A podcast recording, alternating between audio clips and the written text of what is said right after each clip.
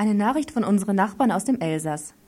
Im braven Elsass, eine der ruhigsten Regionen in Frankreich, wurde seit langer Zeit wieder gestreikt. Seit dem 1. September streikten die Arbeiterinnen im Automobilkonzern Peugeot in Mulhouse. Sie forderten 1500 französische Francs, ca. 450 D-Mark, mehr Lohn und außerdem humanere Arbeitsbedingungen. Die Situation der Arbeitnehmerinnen sah folgendermaßen aus. Es gab kaum Lohnerhöhung, sogenannte freiwillige Überstunden mussten gemacht werden, Arbeit mit neuen Maschinen gab es, die die Arbeit erschwerten. Eine Gruppe von Arbeitnehmerinnen begann mit Aktionen, die Gewerkschaften riefen schließlich zum Streik auf. Es wurden im Verlaufe dieses Streiks jedoch viele Aktionen von Arbeitnehmerinnen ohne die Gewerkschaften unternommen. Nach sieben Wochen Streik wurde die Arbeit im Konzern von den streikenden Arbeitnehmerinnen wieder aufgenommen. Die Gewerkschaften verbuchen trotz minimal erfüllter Lohnforderungen von Seiten des Konzerns keine Niederlage. Hierzu ein Interview mit einem Vertreter des CGT, der kommunistischen Gewerkschaft in Mulhouse. Wie ist der aktuelle Stand im Peugeot-Werk nach dem Streikabbruch? Après la grève Ouais, voilà. Eh bien, il y a eu un changement de, de lutte, puisqu'on était en, en grève euh, indéterminée. Euh, les salariés ont repris le travail. Oui, c'était c'était quand en fait? C'était quand? quand ils ont repris le travail Mardi. Mardi. Oui. Donc Ouais. euh, ils ont repris le travail mardi. Et en même temps, ils ont changé leur forme de lutte. Ça veut dire que ils n'ont pas obtenu satisfaction sur la revendication principale des 1500 francs.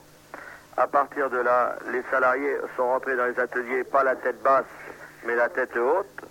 Ils sont toujours décidés à poursuivre l'action sous d'autres formes. Oui. Ça peut aller du débrayage à une heure, comme une simple pétition, mais pour l'instant, les salariés sont toujours autant déterminés. Also, er sagt, dass die Aktionsform geändert wurde. Das heißt, die Arbeitnehmerinnen haben die Arbeit am Dienstag wieder aufgenommen. Die Lohnforderung von 1500 Francs ist natürlich nicht erfüllt worden. Die Arbeitnehmerinnen sind jedoch mit einem gewissen Stolz zu ihrem Arbeitsplatz zurückgekehrt, also sie sind nicht niedergeschlagen. Und sie sind entschlossen, weiterzukämpfen mit anderen Aktionsformen. Zum Beispiel wären das einstündige Arbeitsniederlegungen und so weiter. Was hat der Streik also erreicht? Ah, Le, le premier succès, Ouais. c'est que les salariés ont déjà décidé de vivre debout, et notamment ceux qui ont fait grève. hein. Ça, c'est un premier succès. Le deuxième succès, c'est que Jacques Calvé, qui disait qu'il ne négocierait jamais et qu'il resterait sur les 1,5%, a été obligé de se mettre à table. Oui. Naturellement, naturellement, le- l'augmentation sur les bas salaires euh, n'est pas suffisante, mais en plus, euh, l'augmentation pour les professionnels qui est, qui est nulle, euh, c'est-à-dire qui est au niveau de 80 francs à 0 francs, euh, là, les salariés ne, ne sont pas d'accord. Also der erste Erfolg? Äh, wäre, dass die Arbeiter beschlossen haben, aufrecht zu leben und zu streiken. Also überhaupt der Entschluss dazu. Der zweite wäre, dass Jacques Calvet, ähm, der nie mit sich verhandeln ließ, dieser Jacques Calvet musste sich mit dem Streik auseinandersetzen. Er wurde al- also an den Verhandlungstisch getrieben. Die Lohnerhöhung ist natürlich nicht ausreichend, also soweit eine Lohnerhöhung überhaupt vorgenommen wurde.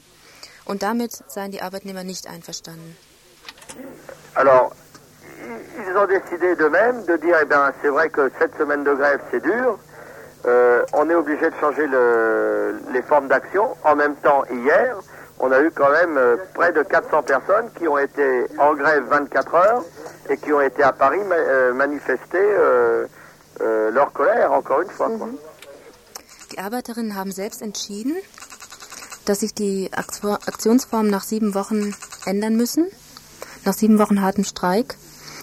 Und gestern waren 400 Personen 24 Stunden im Streik und sie haben in Paris ihre Wut demonstriert. Gab es Differenzen zwischen den Gewerkschaften und den Streikenden? Aucune. Aucune. Voilà. Pendant- pendant toute la grève. Pendant toute la grève, ce sont les salariés qui ont décidé de leur mouvement de grève. Et chaque jour, il y avait des assemblées générales et ils votaient.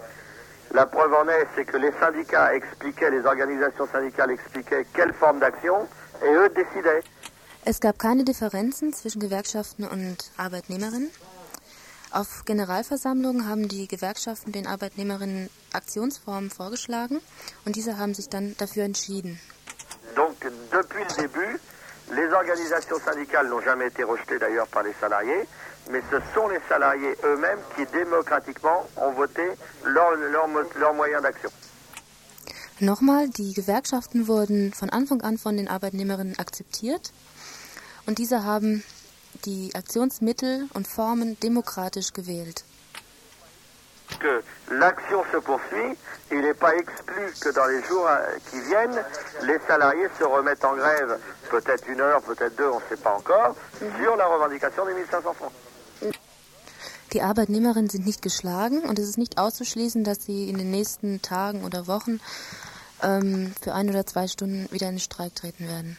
Im Hintergrund ist aber immer noch die Forderung nach den 1500 Francs.